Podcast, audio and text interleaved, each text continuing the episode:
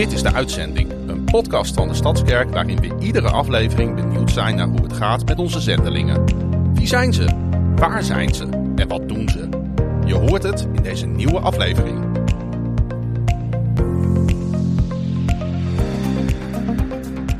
Hartelijk welkom allemaal bij alweer de 4e podcast van De Uitzending.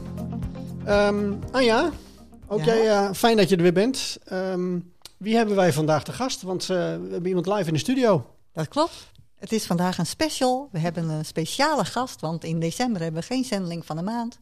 En daarom hebben we een andere gast uitgenodigd. Het thema vandaag is het belang van begeleiding van zendelingen, zowel voorafgaand als tijdens de uitzending. En wij willen vandaag graag... de Stadskerk heeft al langer het idee ook dat het belangrijk is om dat te doen. Dus we hebben een samenwerking aangegaan met Into Mission. En vandaag hebben we een van de coaches uitgenodigd om bij ons in de studio iets te komen vertellen over het werk wat ze doet. En het is leuk, het is een oude bekende van de Stadskerk. Dus wil je vertellen wie je bent? Ja, nou super, dankjewel. Welkom jullie. Dat ik hier mag zijn vind ik al leuk. Mijn naam is Hilly van der Horn. Getrouwd met André, 3 mooie jongens, 16, 14, 12. Dat zijn de leeftijden. En inderdaad oude bekenden, want tot 2012, 2013 zijn we verhuisd naar het iets lagere gelegen noorden, terug in Friesland. Maar tot die tijd hebben wij hier ook een 10-tal jaren omgelopen. Ik werk voor Into Mission en ben daar als coach verbonden. Dat klopt. Had je nog meer wat je wou weten? We komen jou wel beter te leren kennen, hoop ik, Hilly. Goed zo. Hartstikke goed. Ik wou eigenlijk dan beginnen met het volgende item.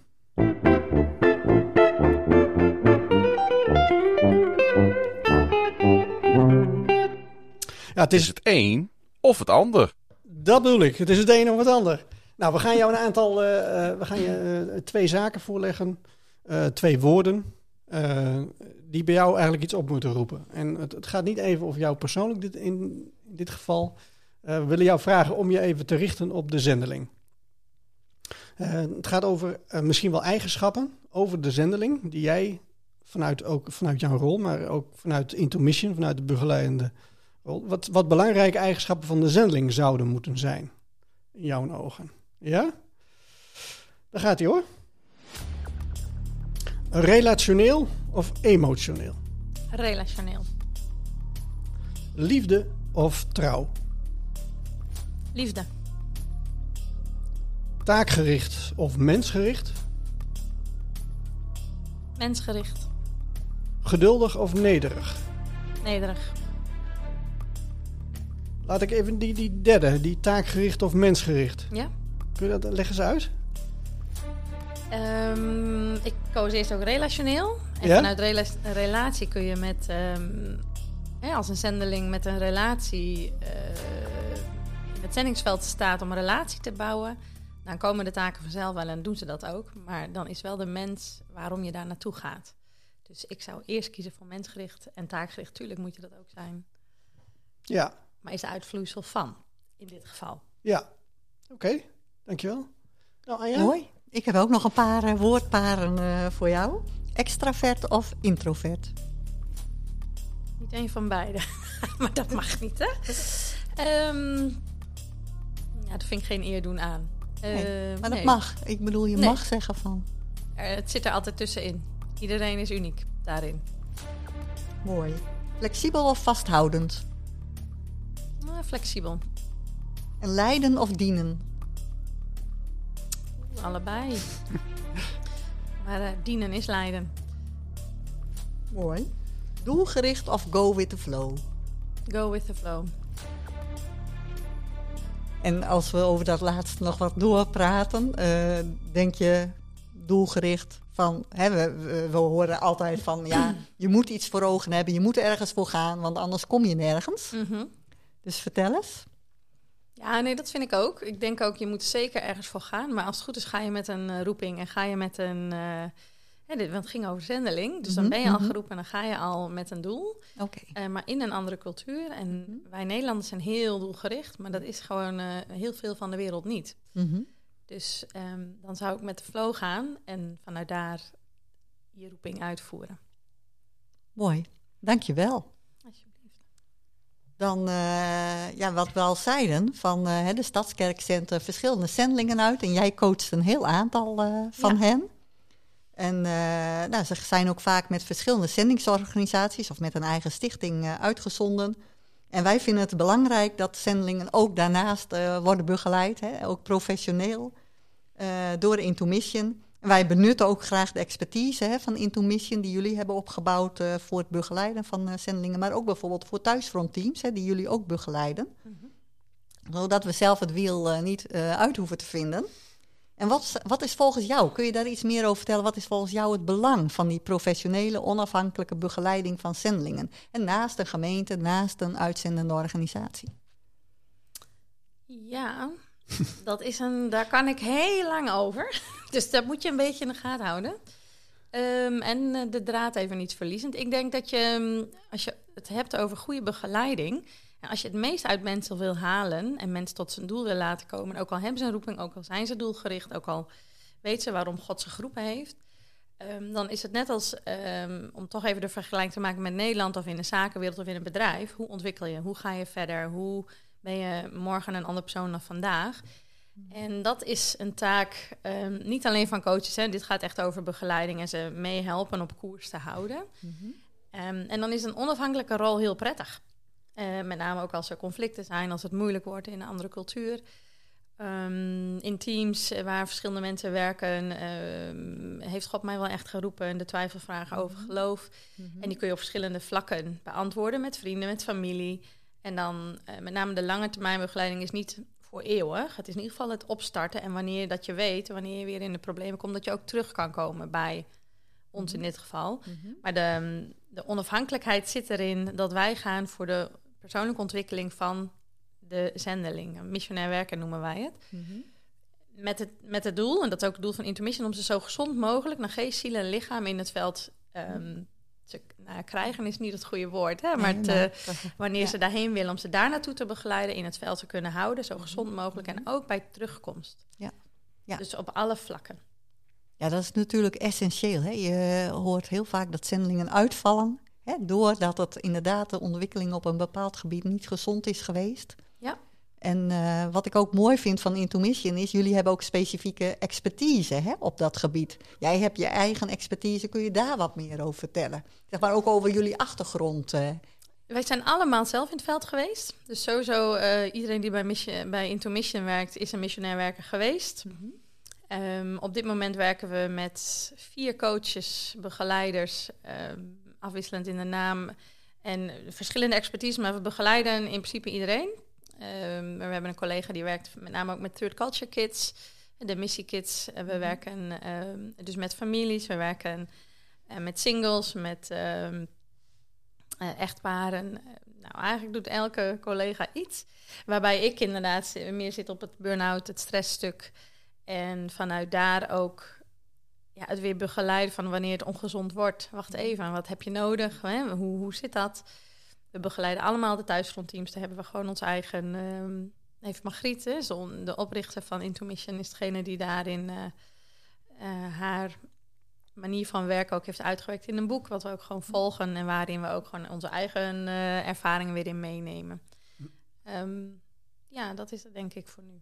Dus vraag je, jij noemde zelf, jij zit er voor de burn-out, hè, voor de, ook de... Onder andere. Ja. Is het zo zwaar als zendeling?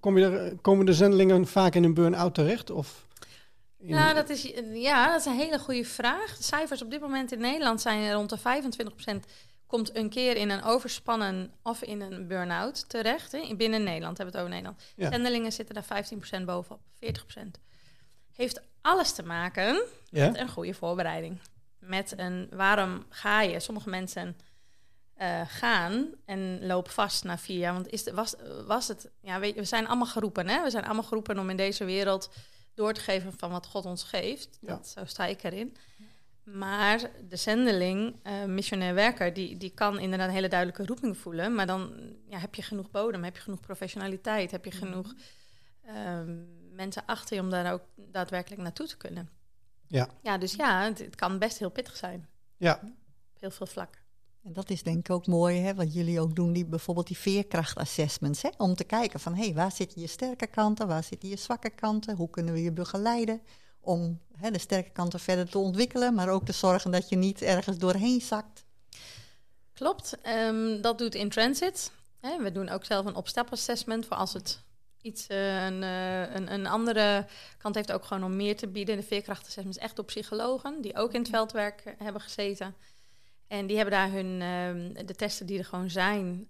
Omdat, ben je in je ziel, hè? Is je ziel gezond? Laten we het geestelijk leven. Mm-hmm. God roept daar. Maar de ziel heeft daar wel wat mee van doen. Geest, ziel en lichaam. Dus dan hebben we het sneller over de ziel. Waar zijn de dingen die niet helpend zijn om nu naar het veld te gaan? Bijvoorbeeld een relatiebreuk. Of bijvoorbeeld dan gaat iemand, omdat hij een relatiebreuk heeft, of misschien niet een relatie heeft, naar het zendingsveld, waarbij je eigenlijk een gat opvult wat je hier eerst moet helen voordat je gaat. Ja, we hebben nu, dit is de 4e uitzending, hè? We hebben hiervoor zendelingen in de studio gehad. En wat me opviel is bijvoorbeeld bij Ludie en Cornelie Postmus. Hè? Die zijn destijds eigenlijk ook om de kinderen weer teruggegaan naar Nederland. Ja. Esther en Arend-Jan Poel hebben dat ook best wel moeilijk mee gehad. Is het, zijn opgroeiende kinderen in een gezin, in een zendelingsgezin, is dat, loop je daar veel tegen aan? Dat moeilijkheden geeft, is natuurlijk overdreven, maar dat toch wel voor bepaalde keuzes de zendelingen gaat dwingen om bepaalde keuzes te maken? Ja, dat is een hele goede vraag. Ik denk dat we... Dan moet je een beetje historie meenemen. Hè? Vroeger werden de ouders geroepen en daar gingen we. Maakt niet uit wat jij vindt. En dat is door de jaren heen wel veranderd. Er is veel meer oog gekomen voor de gevolgen van dat ouders gaan en kinderen mogen. Hè? De een ervaart dat minder sterk, net als in een normaal gezin hier, als de ander. Dus dezelfde dynamieken spelen. Maar op het moment dat je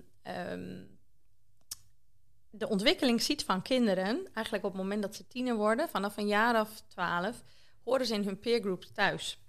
En willen ze zich afzetten van ouders, wat een hele normaal iets is, en willen ze wel begeleid worden door ouders, maar niet meer opgevoed. Dus willen ze ook, dus als daar minder mogelijkheid toe is, dan krijg je al snel ook, en die Third Culture Kids, die kunnen zich thuis voelen in elke cultuur. Dat is hun kwaliteit, daar zijn ze oprecht goed in. En ze moeten daarin hun identiteit, is niet alleen Nederlands, is niet alleen... Nee. Voor de Poel Arend Zweden of voor de Ludie weet ik dan niet. Ja, Tanzania. Tanzania, inderdaad. Ja. Of uit Cambodja of Thailand. Dat is het niet alleen. Het is ook nog een cultuur daar weer in het midden. Zo van, eigenlijk kan ik mij in elke cultuur goed vinden. Want daar hebben ze zich heel goed in aangepast. Ja. En als je dus tiener wordt, wil je niet aanpassen, wil je je afzetten en wil je met een groep. En daarin maakt het lastig. En inderdaad, psychologen zeggen, hè, in de veerkrachtassessment, trek ze niet dan met hun worteltjes en al uit Nederland weg en zet ze ergens anders. Doe dat dan vanaf jongs af aan. Ja. En kijk dan wat elk kind nodig heeft. En er zijn natuurlijk genoeg voorbeelden die dat heel goed doen. Ja. Maar ook waarbij het best lastig is en daar dus ook heel gezond is om goed naar te kijken. Ja. Want wat is ik ben wel benieuwd wat de concrete invulling is in wat jullie doen voor een zendeling. Stel je voor dat... misschien kun je wat voorbeelden geven van een zendeling die nu in het veld zit en die jullie begeleiden. Wat moet ik me daarbij voorstellen? Hoe gaat dat in zijn werk? Ja, we kunnen een aantal zendelingen hebben die vanuit Stadskerk bijvoorbeeld die ik begeleid, ben ik pas gaan begeleiden in coronacrisis. Nou, dat is een lastige, hè? Want wat je normaal gesproken doet is in de voorbereiding ga je kijken naar, jij zegt je hebt een roeping, vertel. Hoe werkt dat dan? Dan mogen wij daarin bevragen en spiegelen, zodat die roeping eigenlijk steviger wordt. Daarop maak je een missieplan. Je hebt een roeping, maar hoe ziet dat eruit in een missie? Wat dan? In welke, als je nog niet een land weet, welk land? Wat zijn er allemaal voor organisaties, stichtingen? Wat wil je wel, wat wil je niet? Wat past bij jullie, wat minder? Gezin of geen gezin. Dus dan ga je dat allemaal afwegen. Dat deden we in coronatijd online. Dat doen we sowieso als we al in het veld zitten ook. Dus dat vinden wij niet spannend. Er gebeurt niks anders. Alleen de relatie is wel heel belangrijk. Want op het moment dat je de relatie hebt met je zendelingen, dan kun je ook later zeggen, hey, weet je nog, toen heb je dit gezegd, maar wat is er nu veranderd? Waarom je nu andere keuzes maakt? En inderdaad... Ik zit even inderdaad aan een aantal zendelingen van jullie te denken. Maar hè, Martine Vis uit Zuid-Afrika, ja, die was er al jarenlang elke zomer geweest. En wist, nou, daar wil ik mij toe verhouden op een manier dat ik in hun cultuur woon en daar ook kan veranderen. En dan ga je dat gesprek aan. Maar hoe ziet dat er dan uit? Dus dan was het land al duidelijk, was de stichting ook al duidelijk die dat deed. Maar dan is wie ben jij? En wat ga jij daar dan brengen? Wat anders is dan iemand anders kan brengen. Dus wat is jouw reden daar? Ik denk dat voor haar toen heel duidelijk werd van... oh, ik wil Jezus brengen. Dat is heel gechargeerd, willen we allemaal. En dan iets op een manier. Dat zij bijvoorbeeld heel erg bepaald werd bij het interculturele stuk... van hoe ik er naar kijk. Dat is helemaal niet de manier waarop Zuid-Afrika het wil ontvangen. Ja, dan kom je daarachter en dat is een hartstikke mooi gesprek. Ja. Want in die cultuur, hè, Jezus laten zien... of is op een hele andere manier. En met name in de zwarte wijken en de sloppenwijken... waar zij natuurlijk veel contact mee heeft... dan is dat een hele andere manier. Nou, dan heb je het daarover en dan zeg je... oh, maar dan kun je dus bijstellen. Want het eerste beeld was zo, ja, lijkt zo te zijn. En dat moet ergens in het midden van... maar oké, en wat pas jij daarin op jouw weg? Nou, dan heb je dat helder. Dan gaat ze uiteindelijk met veel visum en dan ben je nu onderweg en dan zie je dus... oh, maar we kunnen heel mooi direct bijsturen... op het moment dat we denken, dit lukt niet. Of, oh, dat is misschien minder handig en dit past minder bij jou. Oké. Maar dat zijn dan, je hebt dan bijvoorbeeld elke week telefonisch contact met een zendeling? Of hoe? Oh, elke week is er heel veel. Oké. In de voorbereidingstijd, en dat is altijd in de ideale vorm, zou dat eigenlijk een jaar moeten zijn. Dus als zendelingen denken, morgen ga ik weg. Ja, nou, zullen we het er even over hebben.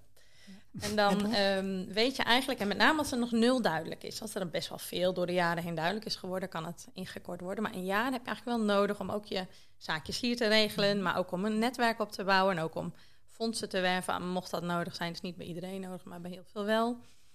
Een thuisfrontteam wat goed staat voordat je weggaat, is essentieel. Ja. Je kan echt wel bijdraaien hoor. En je kan thuisfrontteams goed meenemen, ook later. Maar dat is gewoon prettig. Nou ben ik jouw vraag even kwijt wat je specifiek wilde weten. Nou, inderdaad, ik stelde de vraag of je elke week dan contact hebt bijvoorbeeld. Ja. Nou, dan ontmoet je elkaar het eerste jaar echt wel elke 2-3 weken. En dan moet je wel denken aan 2,5 uur, 3. Dat je ergens met elkaar onderweg bent om dat helder te krijgen. En als ze in het veld zitten, is er ook afstand. Maar is er ook van, nou, ga het maar beleven. En dan elke 4 weken gemiddeld is zeker normaal. Maar ondertussen heb je ook nog contact met het thuisfrontteam. Oké. Dus dat is een beetje, daar moet je een beetje van uitgaan. En soms, ik doe het wel, in coronatijd deed ik het wel één keer in de 3 weken een uur. Even, waar ben je, waar zit je, wat heb je nodig? Ja. Mm-hmm. Ja. Zo. Ja, dat is denk ik ook zo belangrijk. Wij merken zo vaak dat zendelingen pas bij ons komen als gemeente, zeg maar, als ze al bijna willen vertrekken. En dan denken van, nou, we hoeven alleen nog maar een jaar van jullie, zeg maar. En dan willen we gaan en we weten heel veel. En wij vinden het dan ook zo belangrijk dat ze naar jullie gaan... en dat jullie spiegelen inderdaad, dat jullie de goede vragen stellen. Mm-hmm. En wij proberen ook altijd tegen zendelingen te zeggen van neem de tijd. Net zoals het opbouwen van een thuisfrontteam, want dat doen jullie ook in de begeleiding. Mm-hmm. En dat is misschien ook leuk om daar nog even wat dieper op in te gaan. Maar ik was ook nog benieuwd... naar hoe je de rol ziet tussen de gemeente en dan bijvoorbeeld Into Mission. En dan heb je soms ook nog een uitzendende organisatie. Hè? De verschillende rollen, zeg maar. Kun je daar iets over vertellen? Ja, nou zijn er niet veel gemeentes die het zoals de Stadskerk doen... die de begeleiding in die zin uitbesteedt aan Into Mission. Hè? Er zijn wel individuele zendelingen die komen en een incidenteel... een gemeente zegt, joh, we zien dat ze vastlopen, willen jullie helpen? Maar jullie kiezen er al voor om eigenlijk vanaf... stap 1 inderdaad, te gaan begeleiden. Dat is dan in ieder geval de afgelopen tijd ook helder geworden. Dus dat is nieuw, hè? Ook voor ons. Hoe doen de meeste gemeenten in Nederland dat dan? Zoek een goede organisatie die dat doet. Dus je hebt veel actoren in een spel. Dus dat is inderdaad een gemeente hier, maar bijvoorbeeld ook een ontvangende gemeente kan zo zijn. Of een organisatie die stuurt, maar ook een organisatie die ontvangt. Maar dat hangt ook vanaf van... wat is je visie? Wil je een zendeling uitzenden? En zijn jullie daarin sturend? Of is een zendeling zelf sturend? Is een organisatie, hè, als die voldoet aan een aantal van die membercare dingen... is dat genoeg? Wat is een minimum? Wat is een maximum? Nou, in ieder geval, wat is een minimum? Ja. Als je die maar helder hebt. Ja. aan op zich vertrouwen mensen wel vaak op gewoon een gedegen organisatie die ze kennen. En dat is denk ik ook heel goed. Maar het is wel goed als... dan hebben we vaak een gesprek wel met of een kerkenraad of een ouderteam of met het zendingsteam. Van goh, deze zendeling wil dit. Hebben jullie het helder? Kom even bij een thuisfrontteamavond zitten. Hebben we allemaal dezelfde visie? Snappen we wat diegene wil? Mm-hmm. Dus op die manier betrekken we dat. Maken we het cirkeltje rond wat in Nederland kan. Ja. En natuurlijk in de ontvangende partij is dat eigenlijk net zo. Ja. Ja. Ja, en wat ik vind is dat de organisaties zijn allemaal zo verschillend. Hè? De zendingsorganisaties, we hebben hele verschillende ervaringen met hoe intensief zij begeleiden. Hè? Hoe degelijk ze dit proces aanpakken.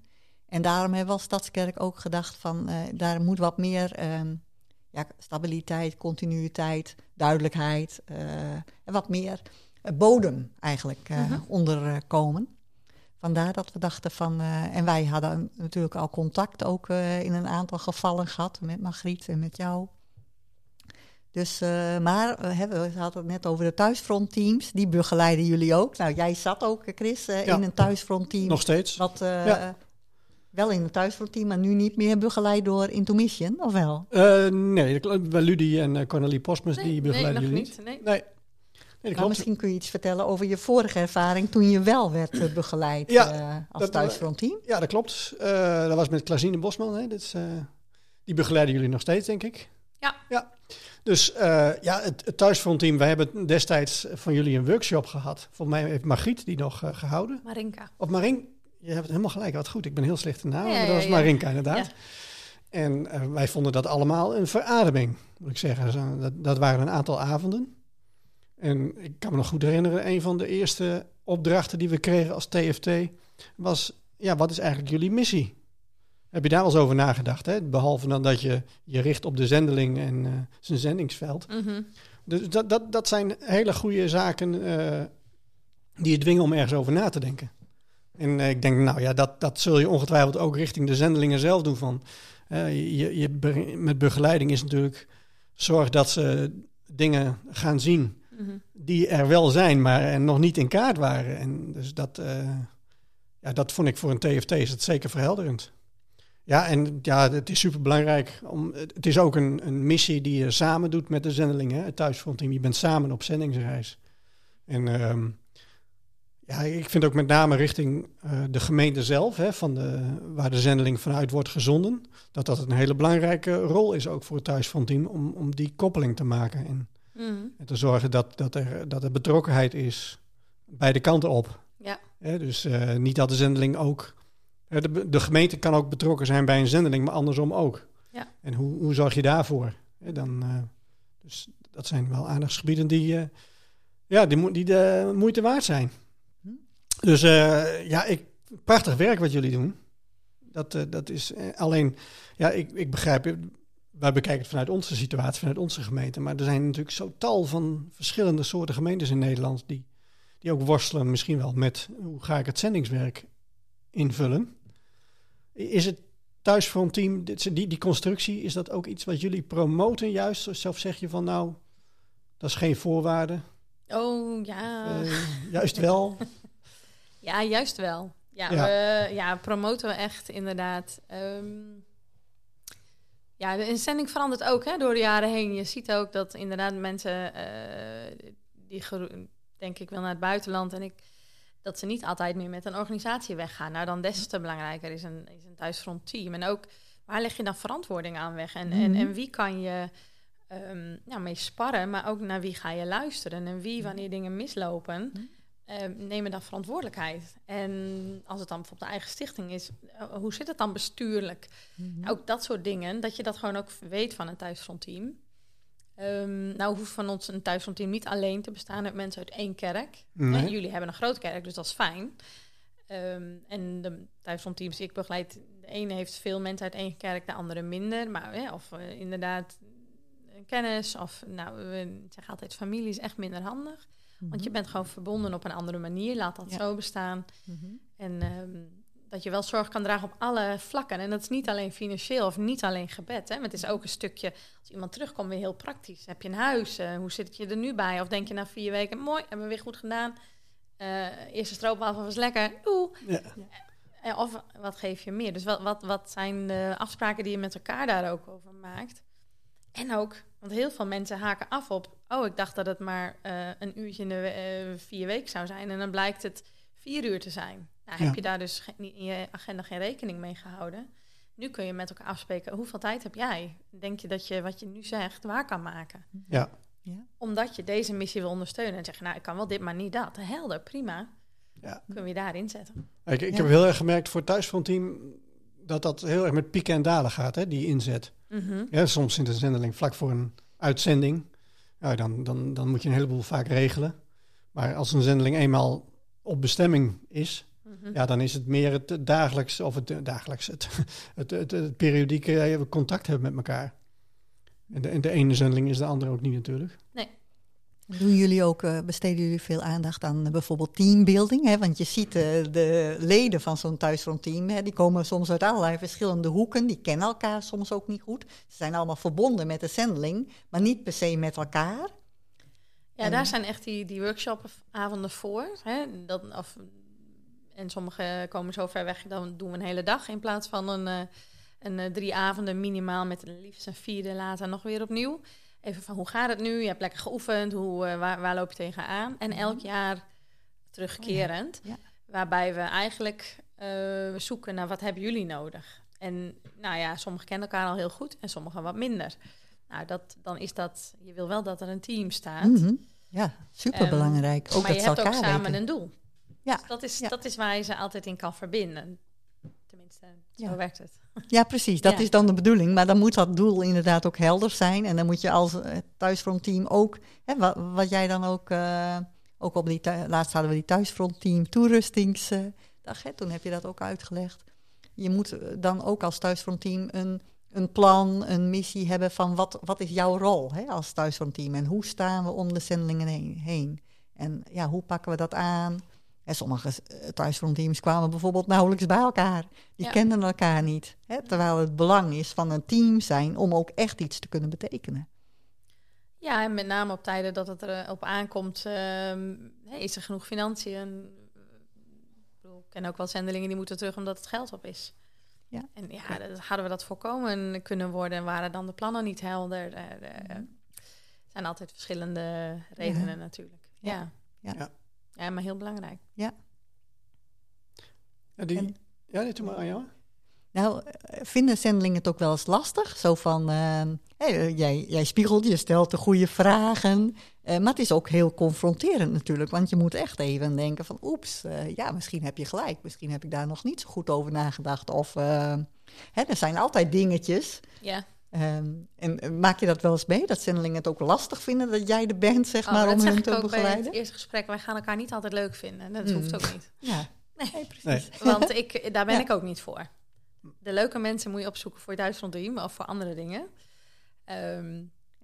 Ik moet zeggen, ik koos net relationeel. Ik kies eerst voor een relatie. Ook al ook zie ik zendelingen... dat ik denk, ik kan nou nog helemaal niet met missie bezig zijn. Ik moet eerst met jou een relatie hebben... voordat ik daar inspraak in mag hebben. Mm-hmm. En überhaupt kan spiegelen. Daar moet wel iets voor zijn. Kijk, als je een kort traject met iemand doet... 5 keer ziet, dan mag je direct door naar waar het om gaat. Hier bouw je dat op. Dus dan mag het ook. Dan mag je best zeggen, joh, dit snap ik even niet, vertel. Hier hebben we vorige keer over gehad... doet gewoon linksom recht hetzelfde weer. Mm-hmm. Daar snap ik niks van. En dat is dan oprecht. Ik zeg altijd, ik ben oprecht blond. Dus dan mag dat, hè? Dus. Ja, nee, natuurlijk vinden ze dat moeilijk. Maar daar kiezen ze dan ook wel bewust voor. De andere kant, wat ze ook wel moeilijk vinden... is natuurlijk de inspraak van een TFT of een kerk. Die zegt, nou, weet je, we hebben hier moeite mee. Mm-hmm. Nou, en dan heeft iedereen overal wat over te zeggen. Kijk, ik ben maar in die zin onafhankelijk, hè? Mm-hmm. Ik kan wat zeggen. En dan mogen ze zelf kiezen wat ze daarmee doen, uiteindelijk. Ja. Ja, dus wanneer het bijvoorbeeld gaat over een budget... en iemand, we hebben wel eens oprecht conflicten gehad... over welke shampoo koop je, de dure.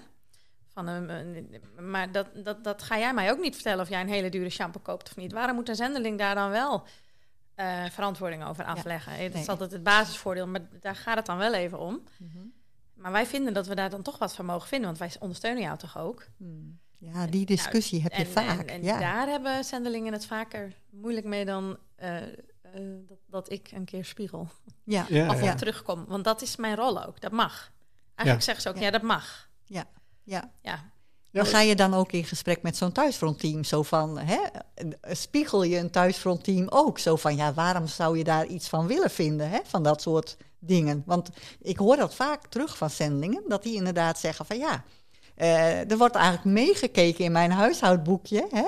Zo van, terwijl, dat doen wij bij elkaar ook niet. Nee, dus wanneer moet wat? Hè? Dus dat zijn de afspraken van tevoren. Heb je een goede, een goede begroting? Heb je een plan? Ja, precies. Want dan weet je met elkaar waar het over gaat. Ja. En dan zeg je, nou, dit heb ik nodig voor mijn boodschappen. En dan zeg je niet, ja, maar hoe duur is het dan op de markt? Nou, dit zijn ongeveer de kosten. Ja. Ja.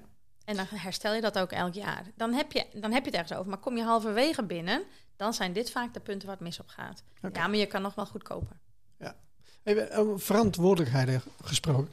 Wat vind jij, wat voor verantwoording moet worden afgelegd vanuit de zendeling naar de gemeente toe, maar ook andersom? Zijn er... Oeh, goede vraag.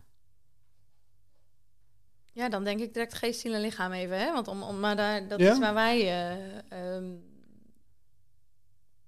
hoe betrek je ze hier? Hè? En hoe betrekken zij hun in hun werk jullie daar? Dat is denk ik, waar kun je connecten? Hoe kan je verbinding blijven houden in je... Zowel in je gemeente als in je communities bij jullie, hè? En huiskringen. Mm-hmm. Dus hoe kan dat naar beneden? En wat is dan je hele warme kring? En misschien iets minder warm en lauw. En daar kun je invloed op uitoefenen. Hè? Dus je kan heel vaak de gevers die van geld geven... die zitten vaak niet in de meest koude kring. Met een actie, oké. Maar die zitten sneller in een huiskring community. Want die kennen wij en die weten nog dat die vorig jaar ging... en 10 jaar geleden... Dus zo bouwt zich dat op.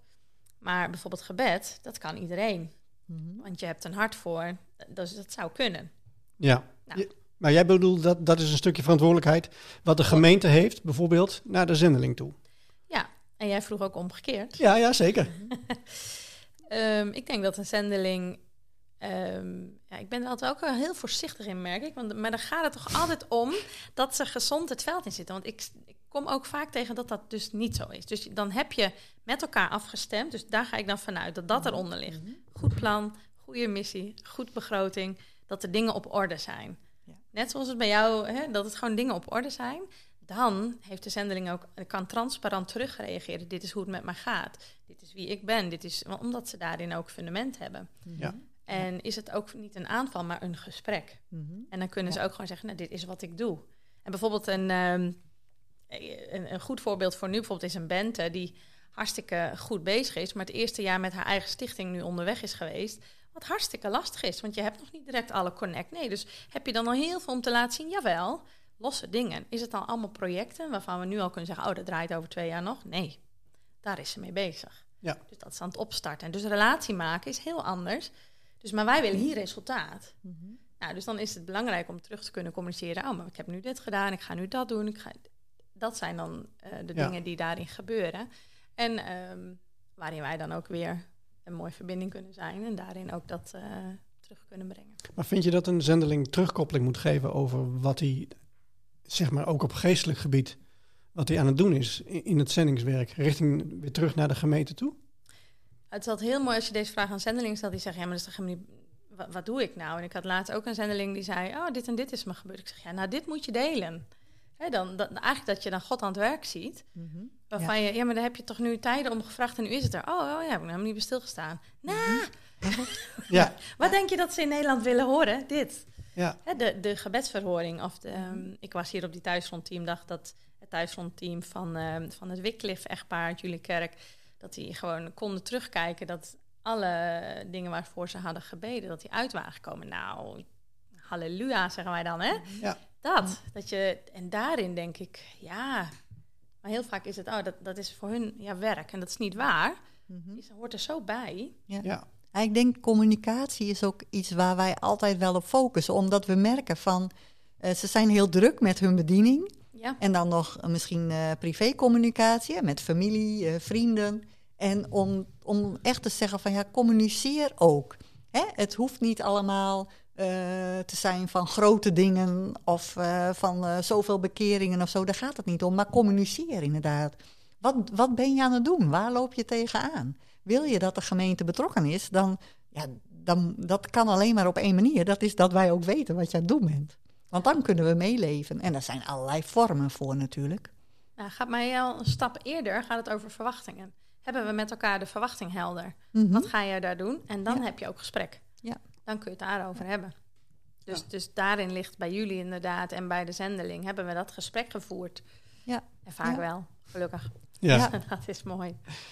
Zouden we als gemeente zelfs een gesprek moeten hebben met en zendeling en Into Mission en ons, zeg maar een soort 3 gesprek. En thuisfrontteam, dus zelfs een 4 gesprek, zeg maar een soort van gezamenlijke meeting. Zou dat helpen in dit soort dingen?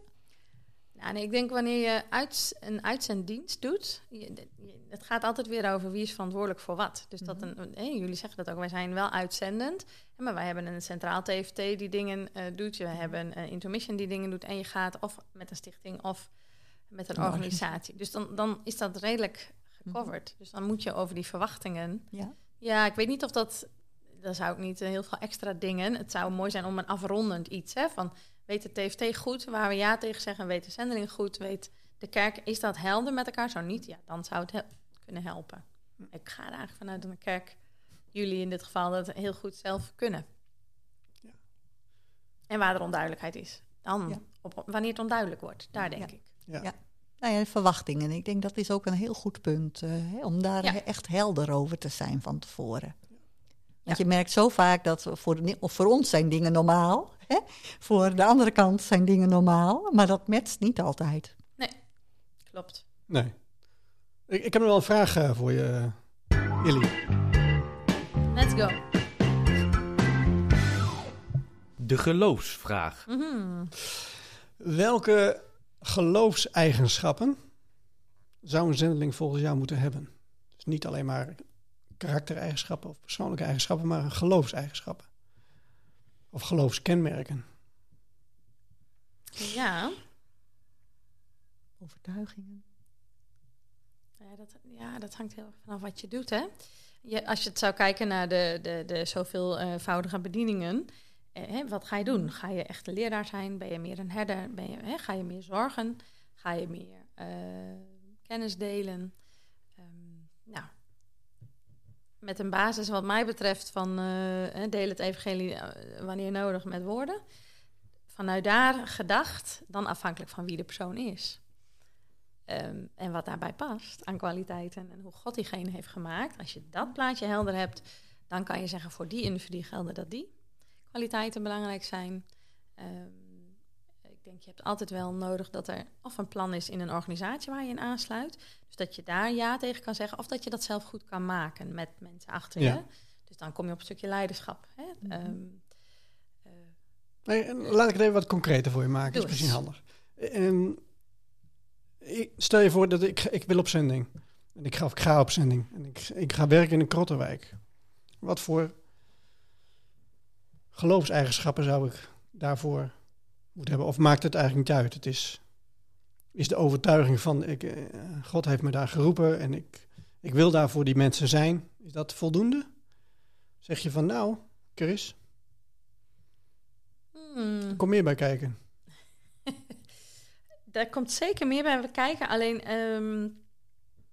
in mijn beleving zit dat in het karaktervorming als discipel.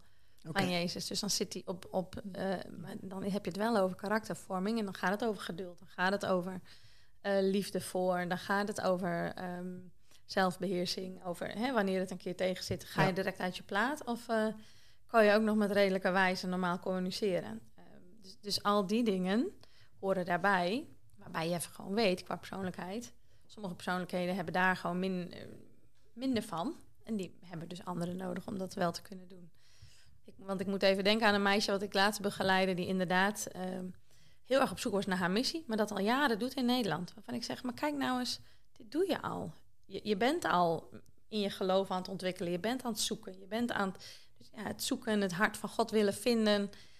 Maar ook het vertrouwen hebben dat God jou gemaakt heeft en dat je daaruit kan bewegen. Ja. Maar al die aspecten nemen jullie allemaal mee in die voorbereiding, in die verwachtingen eigenlijk. Ja, wat past daar binnen? En daar gebruiken we de life language ook voor. De life language is een communicatiemodel, maar waarbij we... het is ook opgesteld vanuit eigenlijk de geestelijke gaven. Hij wordt niet alleen in christelijke kringen gebruikt, maar daarin komen ook de kwaliteiten van... Als je hier goed qua taal, wat goed bij jou past, een gevoelstaal of een denktaal of een actietaal, dan zijn dit dingen die heel goed bij jou passen en dit dingen om te ontwikkelen. Mm. Dus heb je ook direct iets heel makkelijks, praktisch in handen, wat dat ook laat zien. Zie je ook dat een zendeling zich enorm ontwikkelt op bepaalde gebieden, qua persoonlijkheid? En... Ja, kan ook niet anders. Nee, en vaak wat sneller dan dat we hier in Nederland zouden doen. Dat het hier in een normaal hetzelfde tempo doorgaat. Maar onder druk gebeuren er veel dingen. Ja. En het is gewoon onder druk werken. Dus je stresslevel gaat sowieso iets verhoogd worden. Ja. Waarbij wanneer dat ook weer normaal wordt... Nou, dan zie je wel de uitvloeisel van de vruchten, zeg maar. Ja. Maar je werkt wel ook in het begin zeker onder druk. Want je moet alles is nieuw. Ja. En ze moeten het ook allemaal zelf ervaren. Hè? De dingen die ik normaal in mijn burgerlijke baan, zeg maar, niet ervaar... Maar de zendelingen wel. En dat merk ik tijdens de podcast ook, tijdens de vragen die we stellen. Ze komen allemaal terug, maar God voorziet. Oh ja. Hè? En dat is... Maar dat moet je wel ervaren. En ik kan het horen en ik kan het begrijpen. Maar als je het zelf ervaart, als je in die situatie bent, dan overtuigt dat enorm. Ja. Dat is bijzonder, hè? Ja, dat verandert mensen. Dus dat denk ik ook wel. Dat doet ook iets met je geloofsleven, denk ik. Ja, absoluut. Het wel zeker? Nee, zeker. Ja. Daarom is het ook goed dat mensen daarin meegenomen worden. Dat ze dat ook mee zien. Ja. Heel mooi om zo dicht bij dat zendingsveld te zitten, vind je niet? Prachtig. Ja. Daarom doe ik dit ook. Ja, zeker. Ja. Nou, even over het reizen gesproken. Ik had het net over dat ik misschien wel zendeling zou willen worden. Maar als je op reis gaat, dan heb je natuurlijk een koffer nodig. Hè?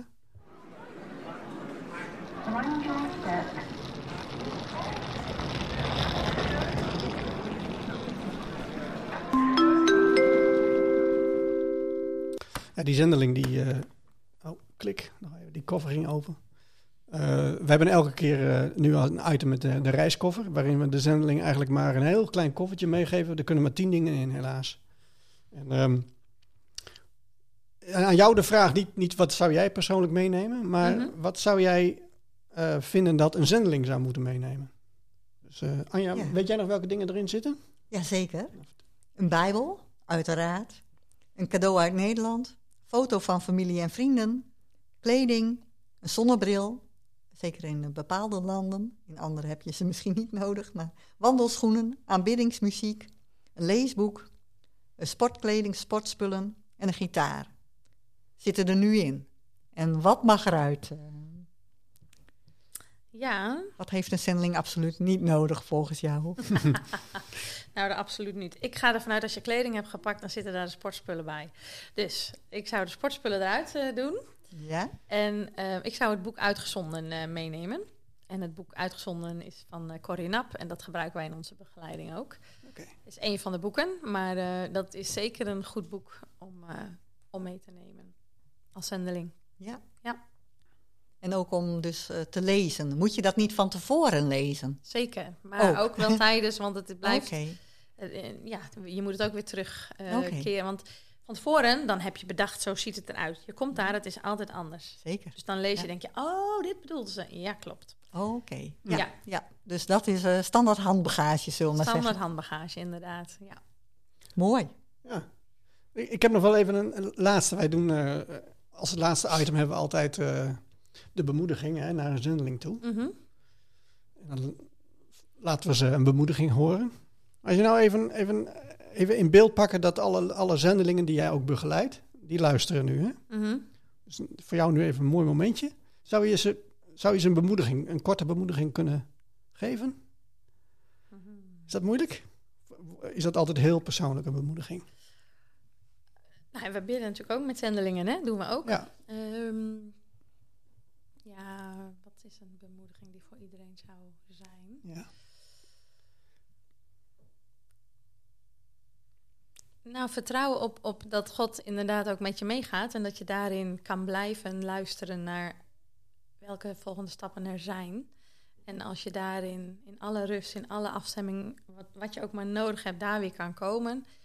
dan ben je geroepen in het buitenland, maar je bent ook geroepen hier. Of het nu goed gaat of niet goed gaat.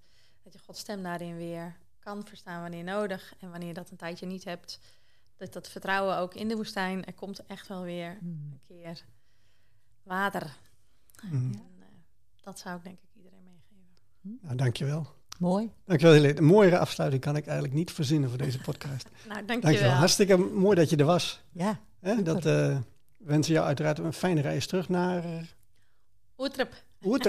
Ureterp, ja. Nou, hartstikke goed. Ja. Wel thuis straks. Heel erg fijn dat je er was. Echt super om zo in gesprek te gaan. Ook leuk voor mensen om te weten van waarom werken we samen met Into Mission. En wat betekent dat. Dus dank je wel. Dank jullie wel. Ja, dan gaan we afsluiten. Iedereen bedankt voor het luisteren en voor het kijken. Voor deze podcast-uitzending. We zijn er over 4 weken uiteraard weer. En dan hebben we wel weer een zendeling in onze uitzending. Maar daar later meer over. Wil je meer weten over de zending in onze gemeente? Ga dan naar de stadskerk.nl/zendelingen. En je kunt ook natuurlijk via ons internetplatform daar ook meer over weten. Je kunt ook reageren via de mail. Kan ook via podcast@destadskerk.nl. Tot slot, de mensen weten allemaal. We zijn allemaal geroepen en gezonden om de liefde van Jezus door te geven. God zegen.